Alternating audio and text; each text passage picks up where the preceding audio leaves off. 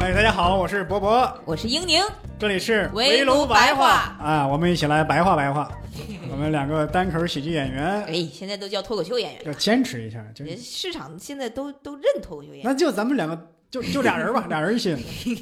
主要是聊书啊、电影啊，跟朋友一块儿聊天儿，总之都是一些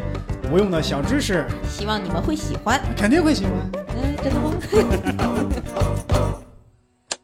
好，我们这边已经开始了。按了，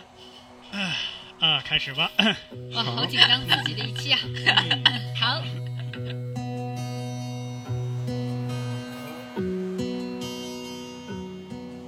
嗨，大家好，欢迎大家收听这一期的围楼白话啊。这期的录制呢有些特殊啊，我们是远程录制，我们是分别是上海、北京啊，分隔两地远程录制。当然是我跟英宁啊，我们俩在上海，嗯然后这边是小泽和杨梅，他们俩在北京啊，他们俩在北京还可以在一个齐聚一堂录，但我跟英宁呢，我们俩虽然同时在上海，但是也能只能在各自在家里录啊，反正就是在线录嘛，反正我现在只能通过这个手机啊摄像头看到他们几个呵呵的傻乐，两位老师，我们好想你们呀、真的好久没有见了。我也好想你们呀、哎呦，现在北京现在还能演出吗？北京最近的演出刚刚取消了一些，对，北京之嗯前第一波先是二十六号到三十号，没然后错，通知说取消，然后我们就一直期待，希望能够五一也许还能演。然后最近呢，就是呃刚接到新的消息，是五一的演出也全盘取消了。对，等于现在全部都是暂停状态。 今天多少号了？四月二十八，姐儿，你看他们对于日子的日都已经模糊二 掉了。十九，伯伯， 今天二十九，啊，今天二十九是吧？啊、我们对日子已经没有概哎念呀，了。我的思想还停留在过去。反正我听说北京也不能演出之后啊，我心里平衡了许多。啊哎，我刚刚就听伯伯老师的笑声不对劲 啊！多少有点幸灾乐祸了 啊！幸灾乐嗯祸，苦中作乐，破罐子破摔，是我们现在的这 个心态的对主要构成部分。嗯哎现在最关心的一个问题，所有上海人最关心的一个问题，北京的都囤起来了 吗？我多少是囤了一些。啊，主要也是为了跟风，而且也是会担心嘛，就是啊毕竟之前有上上海的前车之鉴，我是这样的，在这一波大囤菜之前，我就已经囤过一波了。哦，那会儿是突然有一天，突然谣传说高速被封了，然后我就我就很害你怕，就啊我就信囤了，嗯我就信了，我就囤了一波。但是那一波我都完全没有吃，甚至有一些菜都 烂了。然后结果第二波一大波消息全起来了，但我就不嗯信了， 我就我我就属于狼来了。我然后嗯我就嗯第二波我就想那些肉什么的都在冰箱，那我就不囤了，反正嗯我有有有退路了。我我们也很好奇，就是关心一下两位老师现在在那边是什么情况，家里的食物是否充足？你这要是早两早两天问我都能哭出 来。 我是一步一步见证伯伯是如何从贫困户变成现在解决温饱问题的。 啊哇，哦哎，那你们可以聊一下你们经历了哪些阶段？对，因为呢，我一开始了轻信了官方说只封城封五天，我只准备了五天的物资，嗯，嗯，因为我家里其实也没啥厨具，能买的只能是一些成品、半成品、方便面啥的。我又买了好多个那个火火锅调料，呃，得得亏这个买了这么多火锅调料。封城封五天，就每天只能煮火锅吃。嗯五天之后呢，其实也没有解封，每天吃火锅，你想还都是麻辣味儿的，吃的我浑身长痔疮。我就嗯，就是这是后来吧，你抢菜其实也不太好抢，因为头两天抢菜还好抢，因为那时候知道抢菜的人途径的人不多，而且大家的物资相对充足。封城的七八天呢，就这个时候是最困难的，大家都开始抢菜了，物资都开始不足了，而上边发的物资呢也没有下来，就算发也只发几个剩菜叶子啥的。哎呦，那几天我就开始，真的是节衣缩食。嗯，就是紧巴着吃，一天就也没有刻意的说减少，但是内心的这潜意识中就就不想吃了，就想吃一顿饭，就躺那儿就不动。后来呢，这几天呢是啊、感谢京东啊，哎呀，物资是源源不断啊、而且我的厨具来了啊、小区呢发了一袋大米，我能吃上大米了。我看这个摄像头里边英宁都抹眼泪了呢。哦，有厨具之后，问题豁然开朗了，因为原来你只能囤一些成品、半成品，那你的选择范围就不多嘛。你有厨具，有了调味品之后呢，你就能把那些大米呀、面粉呐、生肉啊这些东西深加工一下，你的选择范围就多了嘛。然后现在呢，我的这个物资啊越来越充足，抢菜越来越方便嗯， 啊！我原来以为是运力上来了哈、是我的这个抢菜的功力上去了，哦，其实发现也不是啊，因为我们小我们小区经常现在每天啊一车一车往外拉人， 我们小区的人好多都被隔离了去方舱了，我的竞争对手减少了，所以我能抢到菜了。哦，哦，嗯，那英宁老师呢？我和伯伯住的其实很近，其实就隔了两个街道，但是我们俩就在不同的区，他在黄浦区，嗯我呢这个地方就属于徐汇区。嗯，所以我我能切身的感受到这次就是不同的小区和就是可能不同的就甚至街道之间它的那种就是你看我我现在真的一个月没怎么说话了，我现在的语言组织能力有点问题，我感觉差异差异啊。然后我我们这块呢就属于一直以来物资就还挺一直在送。刚开始封的第一周的时候，我记不太清了，是七八天还是十天左右就开始给我们送物资了，然后送送一箱，就是比如说菜呀、什么的也有，然后但是大多是胡萝卜，然后白萝卜，就是扛放的这些东西。到后来近期可能会有一些，比如说油菜啊这种新鲜，就是你可以特别新鲜不用放的那种菜。我和我不基本是前后脚搬来上海，嗯嗯，然后我的租的这个房子，之前我们也聊过一期嘛，我这个房子嗯就是有一个很大的问题，就是我搬进来就是什么都没有。就是什么都没有，然后家具也没有，比如说什么冰箱什么，这都是我后来自己买的。然后我嗯哦买的，我当时想的是我自己一个人住，我就买一个小一点的冰箱就行了。基本上我那个我现在家里那个冰箱就比车载冰箱大不了多少，一层冷冻，然后一层嗯冷藏，它的冰箱大小啊，就相当于普通家庭的大小的一半儿啊。哦你把中间锯开，其中一半儿就可能还是 不变到成一家半里儿了。嗯然后我当时觉得，你看咱们演出嘛，有的时候就在外面吃了，或者是回来很晚，基本上很少自己做饭了。就忙起来的时候，比较幸运啊！我唯一很幸运的就是我们四月一号开始封的嘛，就是浦西，三月二十九还是三月三十，我们当时录了一期，因为当时我们这小区还没封，伯伯小区也没封，嗯我们有几个嗯，呃演员朋友对就是都没封，然后我们就在在一起录了一期播客，然后晚上呢在我家吃了顿火锅，然后我就开始白天去采购，去采购那个时候就发现。就已经呃市场有很多菜都没有了，然后我就跑了大概四个商，就四个菜铺和那种大型的连锁超市，抢了一点点菜，然后抢了几几盒那种就是肥牛卷儿。后来那天晚上我就后悔，让他们这几个人，让他们跟他们说的是敞开肚皮吃啊，没事儿，马上就是疯了。 就那天晚上吃的特别开心，又玩游戏什么的。结果他们吃完了，其实也没剩多少嘛，没剩多少，啊然后就开始封了嘛，封了封了五天，到五天就是四月，正常来说四月五号应该解封，但是看着也没有解封的趋势。从那一天我就开始后悔，我说就不应该让他们吃那么多，是吧？ 就饿一顿能咋的？ 我们不应该敞开肚皮。对每天活在那顿火锅的悔恨里。嗯，我这儿物资倒还是行，就起码是能吃饱，因为我那个大米是去贾浩家。 临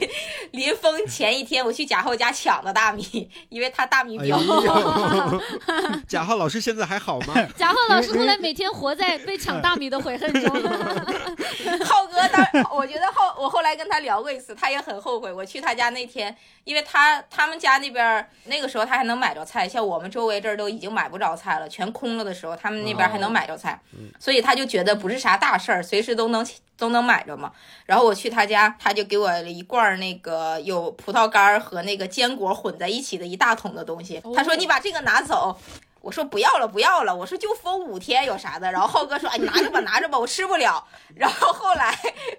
后来封了这么久的时候，就是天天吃萝卜也受不了。就是你你也知道不应该给别、不应该给别人添麻烦，但天天吃确实也受不了。 我那么一个爱窜稀的人，我现在都处于便秘的状态，你知道吗？嗯 这个疫情解决了英宁的排便状况。对，而且而且改变了我很多。我我以前自己段子里面也讲过，我从来不吃带馅儿的饺饺子和包子。然后我们发的物资里面有四个包子，我现在一顿能吃五个包子，就是。啥都吃了，现在啥都吃了。我跟英宁各有各的问题吧，就是英宁呢那边儿，他那个街道啊，因为在徐汇区啊、嗯基本上是上海呢目前来讲物资发放最多的一个区。嗯，啊，有时候我这边儿，我我看到英宁在群里发那些物资的照片儿啊，我这个心里这咬牙，我这 早知道租房租那边儿了，这啊，因为有的时候发物资是发肉嘛，然后肉我那个冰箱又塞不下，就没法冻特别多，你就必须得立马做掉。我也没什么调料，我只有生抽、老抽、盐和醋， 就这几样。我是做嗯炖那个鸡也是放这些，炖排骨也是这些。就现在吃啥东西在我嘴里都一个味儿， 就是全都嗯是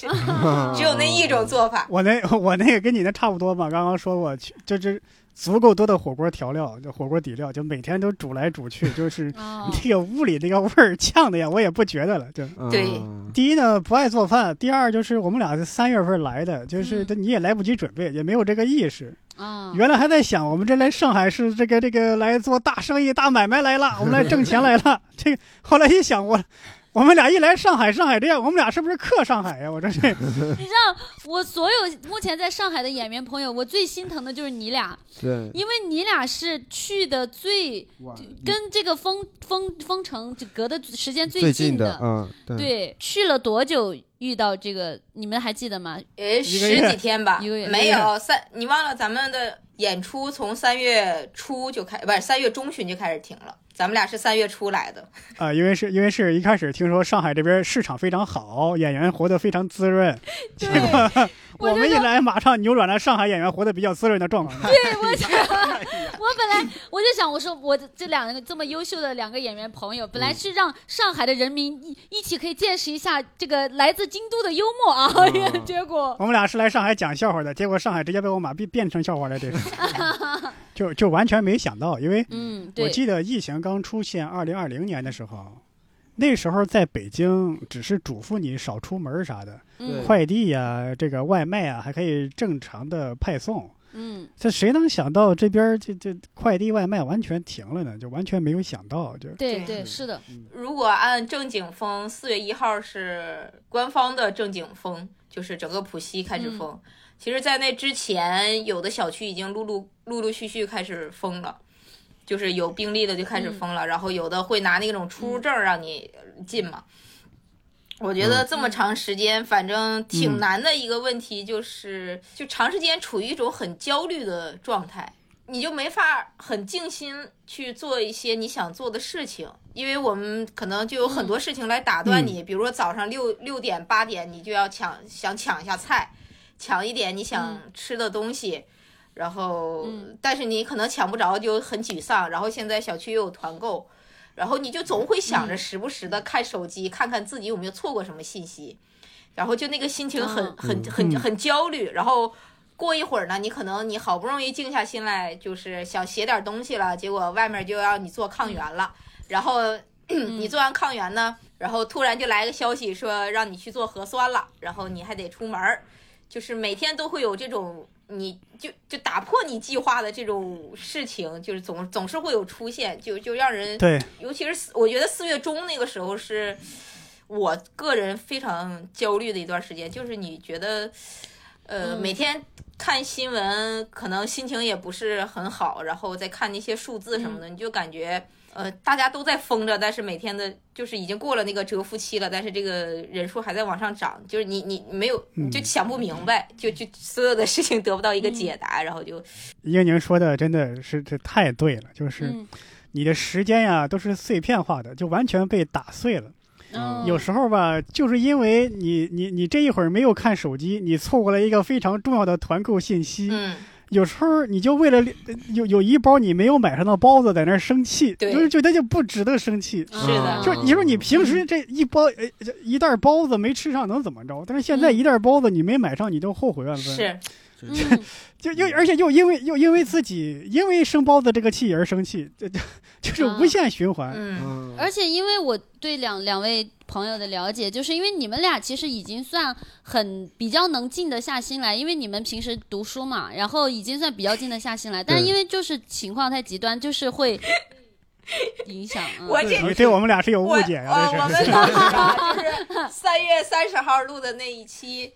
我们当时就几个人说，好，好像就是跟小块儿录的那一期网络文学的那一期。然后呢，我们就说说四月一号封到四月五号，我们这五天时间就把对方看不上的那个书读一读一本儿，然后我们再来录一期，等六号或七号再来录一期。然后呢，嗯，就是给对方推荐了一本书，就怎么说呢？今年四月二十九号了，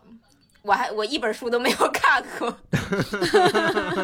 我这个月的读书量就是两页书，哎，我我其实包括我发，我才发现，其实我我一我也是之前一一直也在看新闻什么，我也是会，其实也会，我说我肯定没有办法完全跟你们感同身受，是但是其实也会，但现在全国各地的。网友吧，算就是看看新闻的时候，其实也也也会很很揪心，对这段时间对也对嗯是很也是会不同程度的焦虑。有时候你看网上的新闻吧，真的，我现在看网上那些正能量的新闻啊，我我我都讨厌，我都烦，真的。嗯，甚至朋友圈儿，谁要是在他朋友圈发那种特别享受生活的信息啊，我觉得会刺痛 我。前几哎年给他 跟朋友，哎呦，我们哎呦，我们之前有这样的愧疚心态，我们有我跟你讲，在在在之前就是他还还岁月静好的时候，演出还没取消的时候，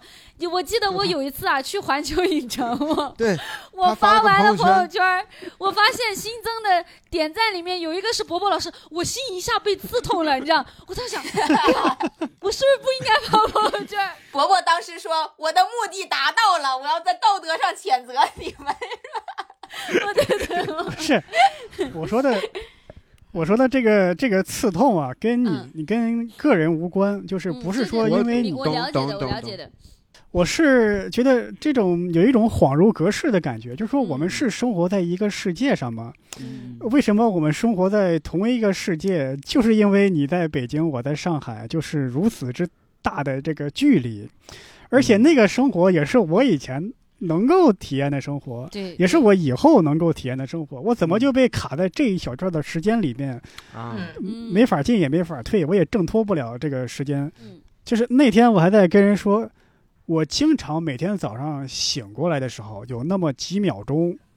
就像做梦一样哦，我今天没有被隔离，我还好好嗯的，我要出去好好玩一玩。然后歘几秒钟，你想啥呢？你还被隔离着呢，你还不能出去嗯呢。啊。一醒过来之后，哎呦我天哪，就是就感觉是时不时都有那种做梦的感觉。是这点我跟伯伯我有有感同身受的感觉，就是嗯，会有一种就是哎，我们是生活在同一片土地上的这种感觉吗？就对，而且有时候你看到网上那些对上海的情况啊，嗯要么是过于的美化，嗯要么是极端的丑化。嗯嗯它是一个一个一个比较表面的、不够立体化的认识。嗯嗯，你看到的话，你想跟他解释辩解，你也解释不清楚。嗯呃有时候也懒得问，懒得说，所以有时候你会发现，网上很多关于上海的描述啊，其实都是外地外地的，都不在上海住，嗯反而上海本地的很多人，他们不爱说话，不愿意说话，就就就就说也，因为他眼前的生活还很难照顾，可能嗯我们都在忙着抢菜呢，没有办法去澄清。是，我觉得其实让我感受很深的一点就是，确实就你很难很真的很难做到感同身受，因为就是嗯嗯嗯，呃，你看，我们当时在北京，然后武汉出了那样的事情，看到新闻也很就是痛心呐、也很生气啊。但对是那种焦虑、恐惧，是我们其实很难感真正能感受得到的。就就包括对啥呢？对就是这次就刚开始没发物资，然后我就要我要开始计划每天我要吃多少米，我还能够吃几天。就计划这些的时候，然后我妈他们那个，就是嗯你想，父母应该是这个世界上可能最关心你的人了，就是他最、嗯，对嗯最毫无保留爱你的人了。但是 我跟我妈打视频的时候，就是我那个时候真的很生我爸的气，但是我又觉得，哎呀，我能理解他们，因为他们看新闻的途径跟我们其实不太一样嘛。然后，嗯嗯嗯，我爸跟我说的最多的话说说你那个呃别别乱跑出去啊，不要给政府添麻烦。就是当时已经是四月四月就是嗯七八号了，就那个时候已经开始要担心吃饭的问题了。然后我爸告诉我，嗯你可别浪费粮食啥的这种。哎呀，你知道吧？就你听到这种话，你就会你就会很生气，就哪怕他是你最亲的人，嗯很很多人就是不了解，因为这个上海这边刚开始封城的时候，那是几嗯号、我记不清了。我一个朋友说：“哎呀，是不是没饭吃了？”然后发他们聚会吃火锅呀、喝酒的那个照片给我，当时我给我气的。而且关键是这个人，他就是以前在武汉封城那会儿，嗯，他赶上了，他在武汉被封城过，对啊吧？啊，他还给我发这玩意儿， 对你的这个生气值是翻倍的，对。嗯啊呃，还有就是前几天，前几天我妈给我打电话，因为我妈知道说我是刚从北京去上海，嗯但是她以为我只是来上海出差。嗯她问我说：“你在上海怎么样啊？你你你你你怎么会回北京了吗？”我说：“我回北京了，我不在上海了。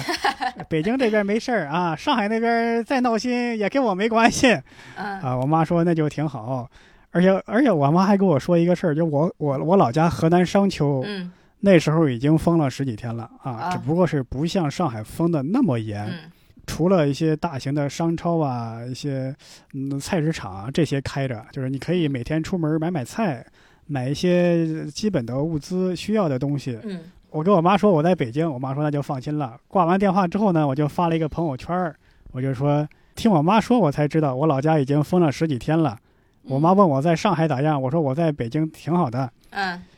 就是把这个我们的对话就缩略版发到了朋友圈里。嗯嗯这时候有这个人在留言在那儿抨击我，嗯他说：“养儿子真是白养。”他以为我们对话传达出来的意思是：啊，你妈妈告诉你，老家被封十几天了。你回了一句：“我在北京挺好的。”嗯这不是是嗯他不知道你幸在幸上海灾乐祸这件奚落事你妈的情吗？啊嗯哦嗯哦，对他不知道不我知在道上海。你已经其实，在为妈妈考虑，已经骗她。你本来在上海水深火热，但骗她我在北京挺好的。哎呀，但我也懒得给他解释，反正也嗯也也，我确实心里很不爽，就嗯她就是那种网上那那种键键盘侠。对他不了解你的生活状态是什么样，对嗯他不了解这个事情的前因后果。还有就是有些小区的在团购冰淇淋、团购咖啡，嗯啊，也网上也有人说这都不是基本的粮油米面，不是基本的食物，你为什么团这些？嗯我当然要团这些啊，我生活需要这些，我为什么不能团呀、嗯我是、嗯花钱买的，对吧？嗯上海这么多人力物力解决不了这个问题吗？那么你们你们的办法是解决这个问题，而不是阻止阻止遏制我的需求啊。还有水果，还有不让我们买水果。你想人困到一个月了，咱们从最最实用的层面去讲。第一，我吃橙子，吃这个柑橘，富含丰富的维生素 C，能够提升我的免疫力。我这一个月我出不去了，我心情非常的糟糕，我吃点副食能够缓解一下我的心情。无论从生理上、心理上，对我来说都是一种慰藉，都是一种非常好的东西。我为什么不能吃？嗯，人不能把自己退化到动物的那个标准啊！你不能以动物的标准去要求人呢。你这段放出去，我都能想象到有的人会怎么评论，说那过去打仗的时候还不如你们现在吃的呢，人家不也过来了吗？你总说你现在面临困难时期，那谁没有困难时期呢？你现在生活就没有困难吗？既然你有困难，那为什么困难能造成我们的基本的物资的缩减呢？录录到不应该这录样。到现在，梅梅和小泽哥是不是知道我们俩现在负面情绪有多重了？ 但他们俩都没怎么说过 对，那话。我俩我俩就觉我俩的我我觉得我俩的那个想法应该是一致的，嗯就是因为呃没有在你们生活的这个情景下，对我对们对没有理由没有立场应该去批判，我们就应该去倾听，应该是如果我们能想办法，我们就去想办法；如果我们想不到办法，我们就没有资格批评。嗯，对，对，昨天我们小区有一个人，他就想拿五包薯片儿，就是卖卖卖五包薯片儿，然后嗯哎呀，我昨天就是，哎呀，我就觉得挺挺难受的。就当我意识到我那个心里的变化，就是我当时正嗯写写一点东西，然后都就没看手机。等我再看那个信息的时候，就是他他就在我，因为我们群我们这个小区特别小，有的时候刚开始嗯小区团购的时候是至少五十份儿起团购，就比如说你买一样东西，嗯你得订满五十份儿才能给你送。然后我们这个小区呢，嗯总共就是一家一户代表的话，就是总共就那个群里就二十五个人，就再怎么都凑不齐。啊然后昨天就是嗯小区里有一个人，他就是出售了五包薯片儿，然后因为我太想吃薯片儿了，就是我平时是嗯不怎么吃的，但是。就是你就在这种情况下，你心情又很焦虑，你就会觉得你想吃一点儿，嗯就是觉得能让自己开心的东西。就是看那个剧里面人家吃薯片儿，我真的是馋的，就是口水，就是立马就有点儿望梅止渴那个感觉了，就是嗯嗯我就一直特别想吃一包薯片，就哪哪怕吃一片儿也行，就是让我就让我自己开心一下就好。然后昨天我就看到这个消息的时候，发现有别人已经把这个抢抢走了，就是说就已经是半个小时之后了。哎呀，我当时那一、那一瞬间就特别的难过，就觉得，哎呀，就是想吃一包薯片儿，但是就我当时就开始想，我为什么要写东西？我为什么没有就开始怪自己，为什么没有一直看手机？嗯，我就就是想吃一包薯片儿，我都我都没吃，就是没吃上，就那那种感觉特别。然后我就在想，我我开始为这种事情影响我的心情，就是因为没吃到一片儿薯片儿，我开始很难过。就因为没抢到，我就有点想哭，是你知道吧？我就觉得，哎呀，那一瞬间我意识嗯到这个情绪的时候，我就心里很难受。因为买不到薯片而生气，又因为自己因为买不到薯片生气而生气，嗯，吃很讽刺。嗯就是你在这之前，你考虑的是什么？你考虑的是嗯什么宇宙苍生、星辰大海，考虑什么莎士比亚，谈论嗯什么哪两个音乐家嗯这个之间的风格上的区别。然后突然有一天，我天哪，我就连个薯薯片我都吃不到。我觉得我这辈子都很难忘记这一段时刻， 就是嗯，是，非非常心疼，非嗯常心疼。呃，但是吧，我我有时候有会也会心疼别人，就是嗯嗯我是前几天我也是抢菜嘛，嗯抢到一大堆，我也发了一个朋友圈儿。嗯这时候呢，看有一个好友在朋友圈，他就说他大概是反正是那这个有点儿呃饿肚子了，哎呦，我赶紧嗯把我那个朋友圈删了，然后告诉他啊，这个明天早上七点可以抢麦当劳，嗯，因为那时候我发现能抢麦当劳的时候，嗯麦当劳是固定几个点儿开放，我都我都不想告诉别人，真的就这种自私心理。哦嗯对他每次只开放个三分钟，哦后来呢，一看，因为那时候我给我给贾浩、给英宁他们说了，他们还还觉得不当回事儿，就说、哎嗯这东西这就不指望这个。然后过两天，英宁主动问我怎么样能买到麦当劳。 那那你们现在，我我刚刚看那个宁宁不是有在在抽那个电子烟，你你们像电子烟现在还还能再买到吗？哎，英宁是不是掉线儿了？哎，他卡住因为我了，看他这个头像哦，卡住了，哦哦烟酒这个这个事儿，我前一阵儿我在网上买了六瓶红酒，而且那个商家呢，就是他是自己给你配送，要呃大概五十块钱的配送费。我说这也可以，反正烟酒说实话，它到末期到后期啊，就已经成了一个必需品了。哦，对嗯，对，因为到后期大家基本上都不缺物资了，这种稍微能来一点这个精神上的调剂的，就是必需品了。嗯因为我我我之前我看了一个南斯拉夫内战的一个幸存者报告，嗯就是他接受记者采访，回首南斯拉夫内战那时候，他是就是讲那个时候到后期，基本上最紧俏的物资就是烟酒，嗯嗯因为能够坚持到后期的，基本上不缺食物，缺食物的早就饿死了。嗯嗯啊。烟呢能调剂精神，酒呢，第一能麻醉自己，第二呢，酒也能用来消毒，嗯啊，当这个医疗卫生的一个一个东西来用，嗯嗯所以我就啊买了点红酒。前几天我我就抢到卤菜、酱牛肉、藕片、呃哦九九鸭脖，然后我倒了一杯红酒发给他们几个啊，然后晚上周末晚上关上了手机，一杯红酒配电影，舒服的卧在沙发里，哎呦，给我羡慕的多好的！那天跟伯伯聊，然后我们俩就聊到，其实就是我觉得咱们其实已经很幸运了，起码就是虽然说吃的不好，但是能能吃饱，起能吃饱，起码不会饿肚子。嗯因为看上海有很多情况，其实就是真的是吃不上东西嘛。然后我们这儿起码还能吃上东西。然后第二个就是说嗯家里没有需要担心的人，就是就是嗯老人呐、小孩儿啊、宠物啊，没有这些需要担嗯心的。因为那个我有一些朋友他们结婚生孩子什么的，嗯你想你小孩儿你得喝奶粉对吧？嗯这个，而且你家里人一家三口抢东西，你要抢更多的东西，对啊，对对对，是，吃的很快，对你至少要抢是平时的三倍，对。嗯，而且小孩儿，你大人你将就能对付，吃点不好的也行。你小孩儿他又哭了闹了，他又吃不好，甚至小孩儿要出去，你怎么办？嗯，对，嗯，还有家里有老人呢，老人身体不好，这都是更大的危对，机。买药嗯可能也比较麻烦，现在就是，现在好点儿，对现在这个买药什么的比以前方便很多。我我看之前新闻上不是说，就是其实是可以物品交易的，可乐交换这些，是你们有有有嗯经历这些吗？我们小区也弄了一个，但是但是人太少了，基本上大家有的东西都差不多，就是用用白萝卜换胡萝卜也其实没啥意义。 啊，我有一次我买水果，大家要嗯团购沃柑嘛，嗯，团购沃柑我是一包不是五斤嘛，我要了嗯三包，买了十五斤沃柑，嗯，这些就是我的最大的一笔财富。哦，后来我用它换了一些鸭血，换了一些那个面包。那个哦面包，我用三个沃柑换了一包面包，我吃了几天？我想，面包，你一说面包，我又流口水了， 我已经好久没有吃啊 了。哎呦我天，这面面包啊包了，也缺呀！我在京东上也买了很多东西啊，然后也都没有到啊，这个可能不同区的情况不一样。哎，它是不同城区的快递状况是不太一样，是吗？对对，嗯你看他们的物资多，可能快递就少；我们的物资少，快递就多，那得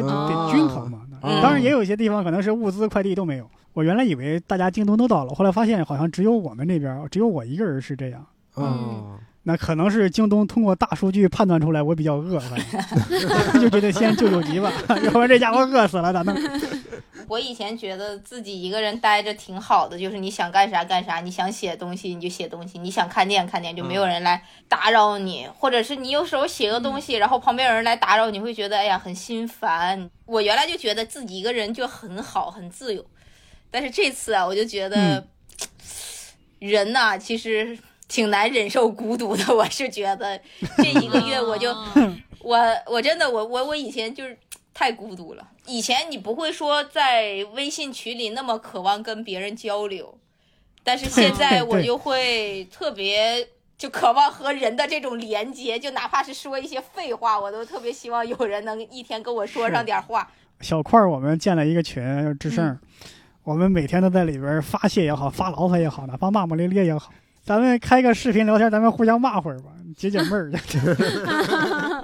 哦，对，伯伯你，你你最近能买着葱吗？我已经大概有一个多月没没见过葱长什么样儿。这个咱们私下交流啊，我告诉你几个特别的渠道。啊好嘞，好嘞。 我们聊聊上海和北京这两座城市。就比如说上海，你们刚去的那几个礼拜，就是感觉上海和北京有哪些不一样的地方？我的比较直观的感受就是，就姑娘们好时尚啊！嗯嗯北京也有时尚，但是你会就感觉是，比如可能你在三里屯儿会看见特别多时尚的人，中关村啊，或者是其他的地方，就是大家可能更务实一点，就是穿西服或者怎么样。但是上海，你感觉我感觉走到哪条，可能因为我我们在这这个区边儿上，就原来都是什么法租界呀、有可能现在所谓的就是网红景点儿、拍照景点儿，就感觉嗯，好嗯好多人都是穿的那种，就是哇，你觉得就是我不配待在这里的感觉。就我记得很清楚，有一次演出完讲完开放麦，就出来就是两边都是那种，就是人就在路边儿喝酒，然后就坐在那个小凳儿上喝酒。我觉得可能是跟气候有关系，因为上海暖和的时间是比北京早的，啊嗯就是你哦看北京二二三月份的时候，大家不会想着说外面还吹着北风，然后又穿着羽绒服在外面喝啤酒，就是嗯感觉那是夏天该做的事情。但是上海的话，大家可能穿一个呢子大衣就已经很暖和了。然后大家就在外面喝点对啤酒，聊一聊。然后对白天的话，就是两边儿就是你走走几步就有咖啡厅，就有咖啡馆儿。啊，然后也是是那种就是你坐在路边儿就可以喝的那种咖啡馆儿。我感觉在对北京生活那几年，就是感觉北京更严肃一些吧。就我我个人感觉是啊啊，就是大家可能就是是有是有目标的，比如说我今天要去呃干就是谈个什么事情，然后或者在咖啡馆儿里跟人嗯谈个事情。但是那种状态和你在街边儿喝、喝点儿东西，喝呃就是喝咖啡呀、聊聊天儿啊，和朋友那种闲散的精，就是看起来的那个人的状态是不太一样的。我我也深有感触，就是嗯首先上海就是有有户外空间的这个概念的，啊在，北京几乎没有。是就是上海一些咖啡厅啊、餐馆啊，都有这个在外面摆几张桌子，撑一张太阳伞、大伞，嗯而且上海的一些商场，它也有户外的设计，嗯就户外的一些走廊在几层的那儿。就有这样的设计，其实基本上南方的像像呃广州、深圳也有这样的商场这样的设计，但是在北方比较冷嘛，嗯对对，你对你这个气候暖有和的关那个系时间不多，就没有户外的这种设计。对嗯还有就是刚刚英宁说的，咖啡厅很多，基本上我的感觉就是，基本上每一个生活区、小区门口，它一定有几个咖啡厅。它不只是在商业区，在生活区有咖啡厅、有花店。对，像北京的话，可能是只只有商业区有有花店、有有对这个、呃嗯咖啡厅什么的，对这个对，生活区就有。生活嗯区是便利店，小卖部都不是便利店，啊嗯小对小卖部，小卖部。我印象很深的就是，我还不是这次来上海，是去年来上海演出的时候，然后嗯我是和两个演员朋友想着去星巴克，然后聊聊段子什么的。就找个咖啡馆嘛，在商场里面，然后在那个二层正中间是几个六十六，应该是六七十岁的奶奶，大概有四个，然后头发都是花白的那种，然后在那儿嗯就是喝咖啡，用上海话聊聊天儿，然后很开心，你就感觉是那种闺蜜团。然后四个四个奶奶在那儿喝咖啡，哎呀，我当时就觉得哇，好就是好好这种感好觉，优就雅是而且这上海这边儿，它因为呃很多路啊都比较窄，呃，你在在这儿走马路上的时候呢，就感觉就就感觉比较轻松一点。对因为上海的不是的因为在北京的话，很多马路都比较就宽。你走到中间就嗯灯儿就开始红了，在北京，就哦赶紧走。对对对啊对，而且在上海，我有一个很大的感受就是我，我自诩就是我的方向感还是挺好的， 就是毕竟我学的专业也是需要方向感很好的专业，而且在北方就是感觉没迷过路，但是在上海我就迷过几次路，就是你跟着导航走就走不明白，因为它岔路就是特别的多。然后你哦跟着那个导航走，你明明看着这个箭头是往这个路走的，但是你走着走着就发现，哎，不对，偏离了，就是大概是这种情况。嗯，北京的路都是正南正北的对比对较对对多。对，的确南南方的规划啊，就是北方的是规划就是比较方对正， 嗯哦我在封之前，就三月初、呃三月中旬的时候，去那个离我们这儿不太三公里吧，有一个滨江大道，然后其实就是挨着那个黄浦江。我白天去就挑了一天天儿比较好，然后去转了一下。街头文化也也挺好的，就是你那个主要我感觉有水的地方，人的心情就可能还是不太一样。两边儿就是那种黄浦江，然后这边就是那种类似于像公园儿一样的、特别大的一个公园儿，啊然后有跑步的，有踢足球的，滑滑板的，还有很多就是上海就是住户在那儿遛遛遛狗的各种各样的狗，还是那个就是给人感觉很轻松。嗯北京的公园儿就是属于那种看到那个大爷在里头遛弯儿啊。但是我好像我住的那片儿，完西城海淀那片儿，好像很少说有玩滑板的，就是我还没没太，可能也是因为我去的地儿也比较少吧，就是对觉得你还住的西城和海淀听起来就是两个最 old school 的地方，哦 哦对，嗯北京那个公园儿我倒是去过一些，我觉得挺好的。尤其是我在那个来上海之前呢，特意把这个北京的一些名胜古迹啊又重温了一遍。哦啊啊啊，尤其是我人生人生第一次走进了故宫，因为我在北京待了十年，其实我没去过故宫，啊，哦啊，然后又逛了一又逛了一遍这个天坛，我觉嗯得天坛挺好的，就是一进去有一些有些人在里边，可能老头老太太他们是办的是年票嘛，嗯年票在里边跑步啊，嗯还有打羽毛球啊，有些踢毽子啊，还有一些跳绳的。哎，我觉得就很好，就是你在这个，你你说天坛它确实是个文化古迹，但你文化古迹不能说给人以这个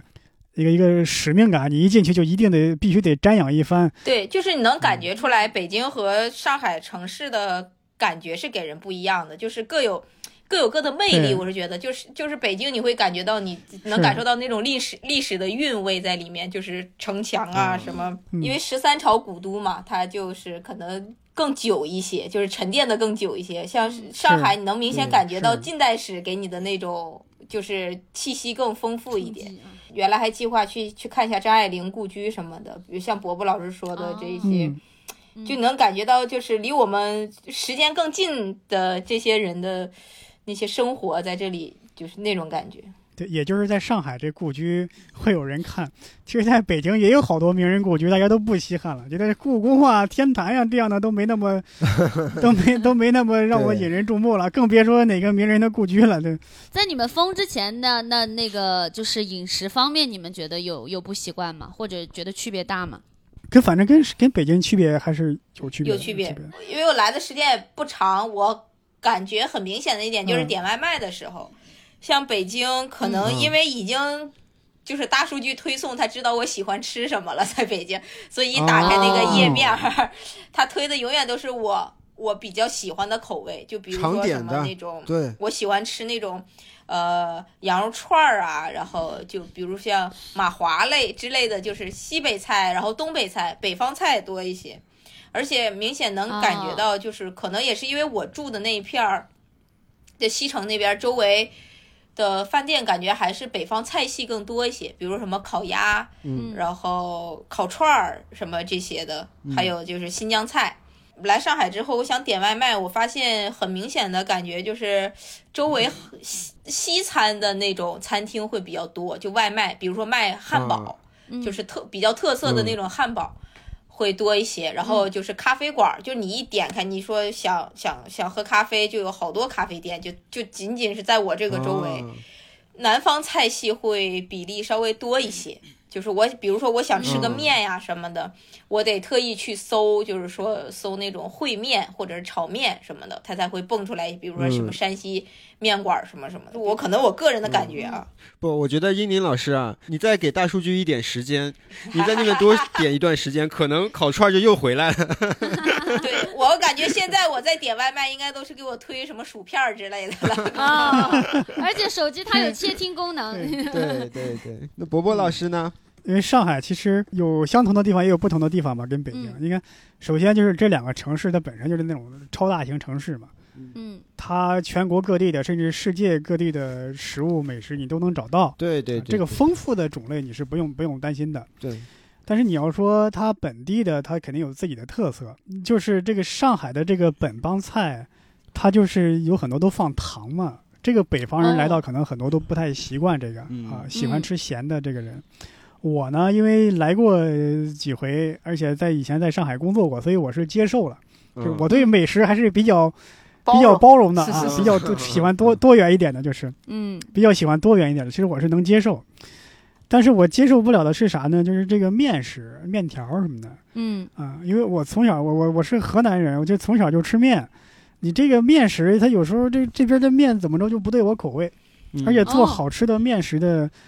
北方馆子，你在上海说实话确实不太好找。你想吃个兰州拉面呀，那个那个陕西的油泼面啊，这样做的好的，呃，它没有北京多。虽然说北京嗯也不是说很正宗的做这个陕西面馆的地方，是但是是起嗯码我想找一个油泼面好吃的地方也没那么难找，但是在这边可能就不太好找了。而且就嗯算是外地的菜系来到上海，它也是，呃，做了一些改良，要切合当地人的口味的嘛。对我还有一个很明显的感受，就比如说我在上海吃过不同几次的火锅，包括去年来加上今年刚来的时候，嗯我感觉上海的牛羊肉好像没有像北方的那么的好吃，但是也可能是我个人的嗯偏见啊。哦，这个确实确实没有，这个这个不是偏见。啊啊！我这不怕那个啥嘛，太武断了嘛，我这等伯伯老师给我 就是我记得这边有一条街，也不知怎么着，这条街啊，好几家卖这个涮羊肉的，啊，老北京铜锅涮羊肉，啊，啊，他们调的那个嗯蘸酱都是放了糖的，而且就是很明显的那个甜味儿。就吃着就很很不习惯，因为北京你经常吃涮羊肉，而且我在北京吃涮羊肉，可能是我不挑啊，我在北京吃涮羊肉没有一家难吃的，都是非常好吃的涮羊啊肉。哦但是在上海我没有吃到一家让我满意的，都是那个酱里放的好的，放了好多糖的，啊，嗯可能这口个味确不实习是惯。不太不太不太嗯习惯，反正对，而且我们我们吃的时候还特意带了内蒙的嗯朋友去吃，啊都说是什么内蒙的那种打的，就是招牌都是说是内蒙空运过来的羊肉，但是带了不同的内蒙朋友去吃， 他们都说说这绝对不是内蒙的羊肉，就是不是内这蒙个朋味儿友。亲自打假， 对对对，不是肯定不是肯定不是。啊嗯，但是上海有一点就是，确实西餐做的可能，呃，比北京要好。还有那个日料，哦，呃，我吃过有一家印度菜，其实也不算很贵，嗯我感觉就比我在北京吃的印度菜要好，而且价格是同样的价格。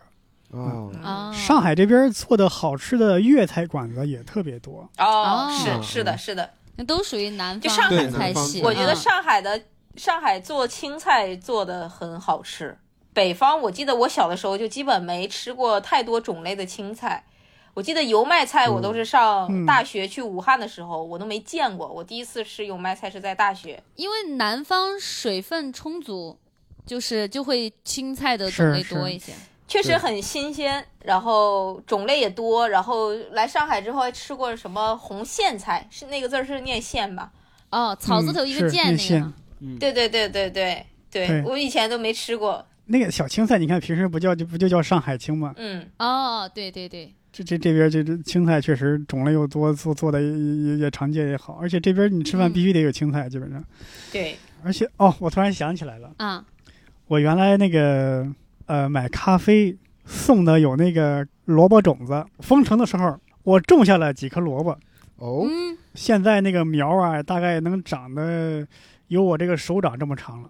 而且那个上面写着这个萝卜从你种下去发芽到它长成萝卜二十五天，我倒要看看。是萝卜先长成还是先解封？ 哦，现在看来我，我能在解封之前吃到萝卜了，真的是。对，我也种哦了土豆儿，嗯，我的土豆儿有一颗长芽了，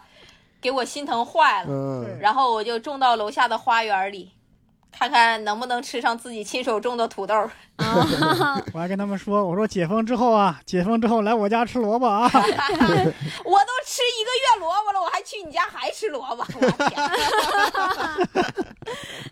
刚好说到这儿啊，就是你们有有觉得哪些就就适合就解封之后去玩的地方吗？哎呦，我现在最想去的呀，嗯， 我最想去的就是黄浦江那个滨江道。啊那不就是我刚才说的那个吗？对我来之后就去了一回，那个滨江道特别好，，对，嗯是的，有那个非常多的种的那个郁金香。哦，我第一次去滨江道就是上一回三月几号，三月十几号吧。那时候那个郁金香是含苞待放，还没有开，只有几朵开了，非常漂亮。那我就想再过一两周，这个郁金香都开了，去看多好看。嗯，哎呦，结果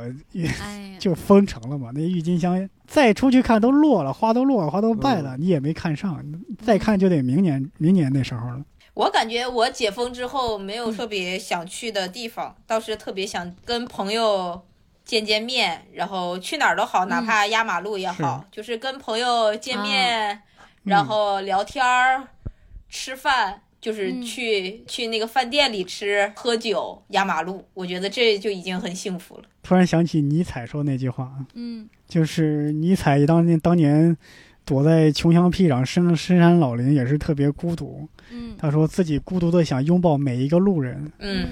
可能那一天真的有可能会有人出去，路人之间都哪怕不认识也互相拥抱。就我们终于解脱苦海了。你们有有想去开放麦吗？这这段时间有有想过吗？对，想过就是一阵儿一阵儿的吧，有一阵儿会特嗯别想念，但是有一阵儿就是心情特别。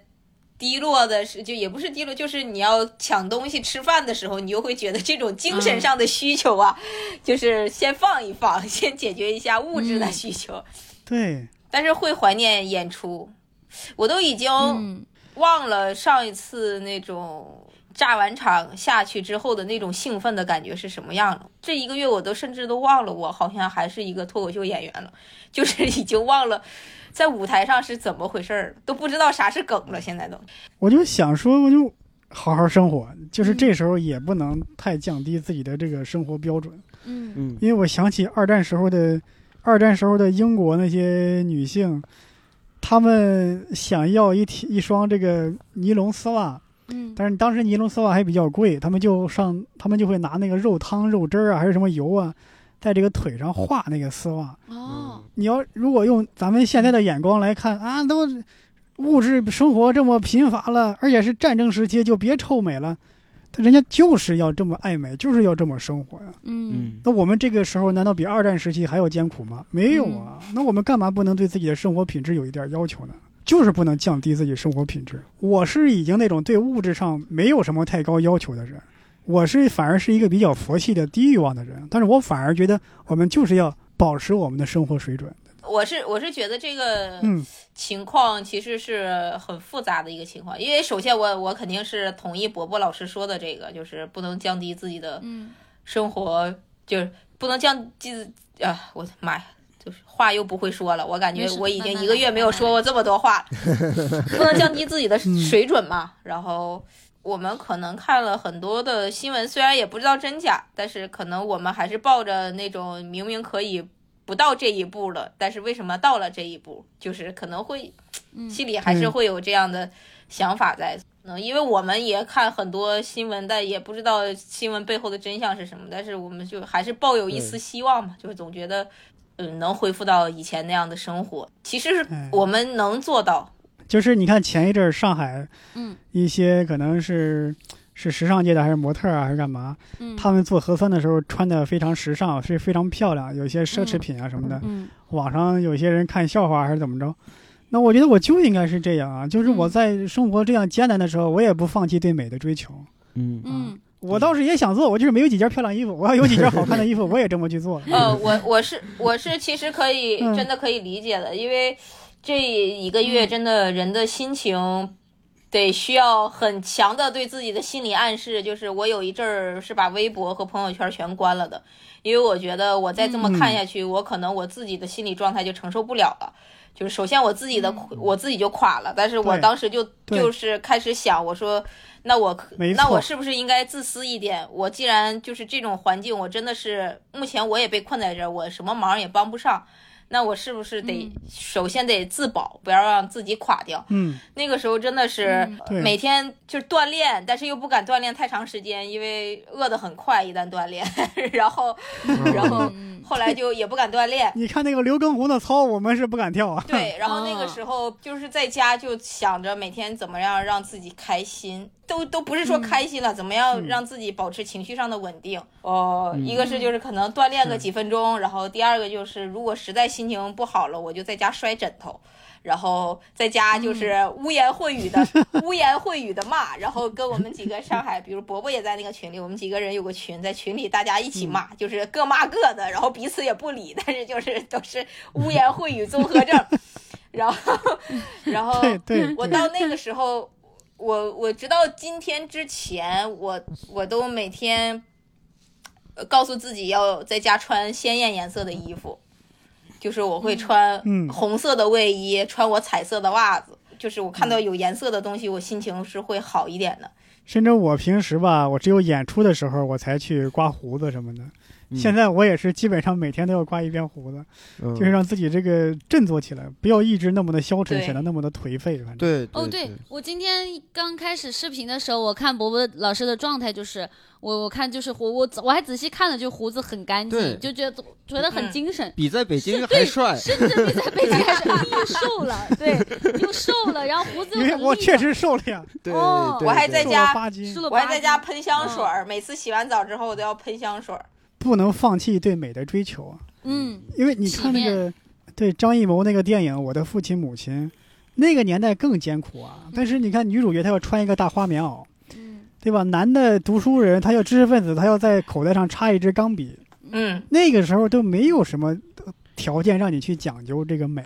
嗯但人家就是在在那种最基础的条件下，让自己显得美一点、好看一点。对，世界将由美来拯救，托斯托耶夫斯基说的。哎呀，哦这一期哎这一期价值有了，上去了， 哎还得是伯我伯。我刚一直还想还想问一个问题，就是因为我们作为虽然说我们现在也也也说不定哪一天可能也深陷 这个，但是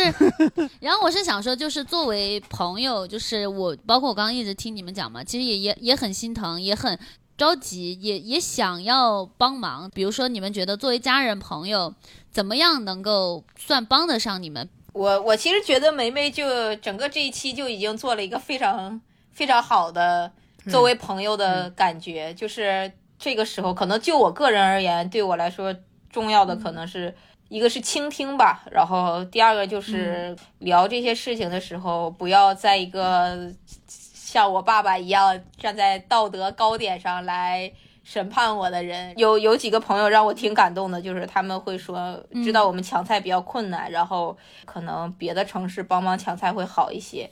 但是六嗯六点和八点起来就说要帮我们抢菜什么的，有有这样的朋友，嗯然后但是我们也会比较心疼他们嘛，觉得太早了，就是也没有就饿肚子饿到那种程度。但是你会觉得就是这种，嗯他尽可能的去帮你解决一些问题，会我觉得嗯， 还挺暖心的。对，当然如果这呃像像我们这样上海的朋友。已经有了污言秽语症呢，你就不要质疑他人品的低劣性，就是他已经可能就是 不不说脏话，已经不会说话了，就是我其实不太愿意跟不在上海的朋友、不在上海的外地朋友聊我也是，我也是，啊，你们俩除外啊， 没因为是这样，没因为他对这边不够了解，嗯往往是有两个极端，容易走两个极端。一个呢是，呃，太不了解了，嗯就以至于说那些话，就说呃，可能是想关心你，但是就是不太因为不太了解造成的误会。比方说嗯啊，我给你寄点快递吧，我给你寄两千块钱吧，嗯你要能发快递给我，我要能收到，那我自己就买快递了嘛，我自己就买东西寄给自己了嘛。嗯嗯你说寄钱的话，那那我倒是也不缺钱，现在是缺钱吗？是有钱买不着东西，现在是这个问题。嗯嗯，他这样可能是出于好心，但是确实是让人感觉嗯没有感觉到那种应该感觉到的温暖吧。那另一个极端是什么？还有一种就是呢，你呀、就是太舒服了，需要你这时候去锻炼一下，嗯你多看点正能量的东西。我觉得这个啊这个种比太上讨一厌了这个比上一种更过分，这个种太比过上一分种了更过分。他他可能以为他很幽默，而且经嗯常把那些网络上那些谣言啊、那些话呀，给你又重复一遍。那些东西我们因为我们在上海呀，我们肯定看的最多呀，这东西。对嗯对，有些说是不是你是因为你是外地人，在上海吃不着东西啊？因为你是外地人，不给你发物资呀？这个我我我在这儿简单的澄清一下啊，嗯，嗯至少我没有感觉到这一点。我就感觉就是大家就属于，嗯，就算没有办法帮忙，但是不要不要添堵，就不要不要添堵，已经是一种帮忙了，可能。嗯突然想起来一个，就是直到今天还在有人问我约这个演出的信息，五月份、六月份。我现在想说一句啊，这各个俱乐部啊，你们等解封再邀约吧，我现在没有心情接任何演出。 嗯嗯嗯，现在解封遥遥无期，你也不知道啥时候。然后这边问你要演出信嗯息，还得问你要一些演出资料，你的心思根本就没在那上边儿。就嗯，当然这是一个正常的一个邀请，对吧？但是现在对我对心情对很糟糕，也不想回回回应这些。我对我疫情期间还有一个事儿，让我触动挺大的，就是因为嗯我原来在北京，可能几个朋友都知道，然后我我有一只猫嘛，然后我这次搬到上海来，因为我也觉得我刚来上海，然后也不太稳定，我怕我的猫跟着我受苦，我就过年期间把我的猫就送回给我给我老家，就是我妈妈和我爸爸在帮我养，本身他们也有一只猫，所以两只猫在一起还挺好的。四呃四月初的时候不是出了一些事情，就是说因为主人得阳性了，他们的宠物就被打死了嘛。我还在微博上转发了一条就动物救助的，然后嗯很多大 V 也帮着转发了。但因为我发的其实也是是朋友圈儿，朋友圈儿看到的，我是觉得在微博上看能不能有更多的人看到嘛。因为我刚看那个表格的时候，好像也就是几十条，然后等我再点手机看的时候，就已经几百条了。就其实大家面对的这个事情的困境的人还是挺多的。就我当时开心的一点就是，虽然我没做什么努力，我只是发了一个东西，但是因为那个表格上就是，比如说有问题的已经解决了，他会给你写一个已解决嘛。然后这个做这个表格的人是上海的一个非常相对非常专业的一个志愿者团队，他们之前在武汉也做过类似的就是帮大家联系医院的这些事情，但就产生了一个什么问题呢？就我发了之后，就好多人来私信，包括留言问我说：“你这个就是你这个来源真实吗？你这个要泄露了隐私怎么办？”嗯所以我就心里还是挺难受的，因为真正发在这个上面表格的这些主人，他他那个时候的首首要想想法，他不会说是会觉得自己的隐私是不是一个最主要的问题，他的主要的问题是他的嗯宠物，把它当做自己孩子、当做亲人的那个宠物，遇到了这些问题，有没有人能帮他解决这些问题？嗯，嗯而且事实证明，那个团队也非常的专业。然后我就是觉得人家来问我了，我就是给人家解释嘛。我说，首先呢，这个我我也只是一个普通人，我说我做这个事情也嗯是，首先这个团队非常专业，我只是想看能不能帮助到就是需要帮助的人，就是相当于私信问我这个，然后有的说的也挺难听的，我那嗯我，那天就其实心里挺、嗯挺难过的，我是觉得就是嗯挺难，有的时候做一些事情还挺难的。就基基本那一天晚上我什么都没有干，我一直回复到那个信息，回复到四点多，底下评论也有，然后私信也有，就就来问我说那个有人说你这个消息是假的，我说首先这个东西就不是我做的，然后我也是觉得这个嗯这个团队有很多信任背书，所以我也在这个危机的时刻，我倾向于选择相信他们，希望能让更多的人得到帮助什么的。但是他说，那你这是假的，怎么怎么着？万一有女生被什么什么尾随了，万一有猫贩子去家里抢猫了怎么办？我当时其实有点，我有点哭笑不得。我说，疫情期间真的会有猫贩子闯到家里，是为了抢一只为了只猫跑到上海，阳性主人的猫嘛，我说这个风险是不是有点太大了？这个事情对我还是有很大的影响。嗯，嗯，对，但宁宁，你想，你你这件事情它是好的，而且你帮你那那些表格里面的人，本来这个平台它也是好的，然后你你那个里面填进去的那些表格的人，他们都有机会被帮助到。对，对，太多人站着说话不腰疼了。网友嘛，你还不知道吗？嗯，反正也是，我就在想，如果是我们我的猫跟着我来上海，但是我要是得阳性了，嗯它被打死了，我觉得我心里真的是太难受了。就是我觉得就对，哎呀，就是对，哎呀，我希望你们不至于到我们这一步，也希望我们都能够 啊自由的出门儿，不用再出门要这个码那个码的。我天哪！希望我们都想嗯吃什么吃 什么。嗯，想去哪儿去哪儿。我出门不需要戴口罩，不需要看什么码，我也不用做核酸。对对，哪怕是去看几万人、几几千、几万人的演唱会，也不用戴口罩。嗯，嗯会有这一天的。嗯那我们这一期围炉白话呢，就到这儿就结束了。嗯， 感谢大家收听我们这一期，我们发了那么多的牢骚啊，希望你不要介意。不要大家不要介意，希望大家也最后也都平平安安，我们一起度过这一段儿艰难的岁月，然后呢，一起迎来这个光明璀璨的明天啊！嗯，好，我们这期围炉白话到此结束，感谢大家的收听，拜拜拜。拜拜拜拜。好，我们可以关录音设备了，朋友们。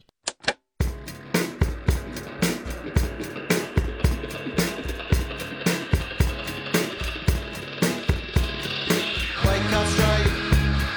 caught out by the sun. On the first day of April, out of bed. Lord, it was a plane crash, but I'm sure that I was dreaming. TV on, I've lost caffeine and science. Submission again, another day on this little island, just a bell hangs on.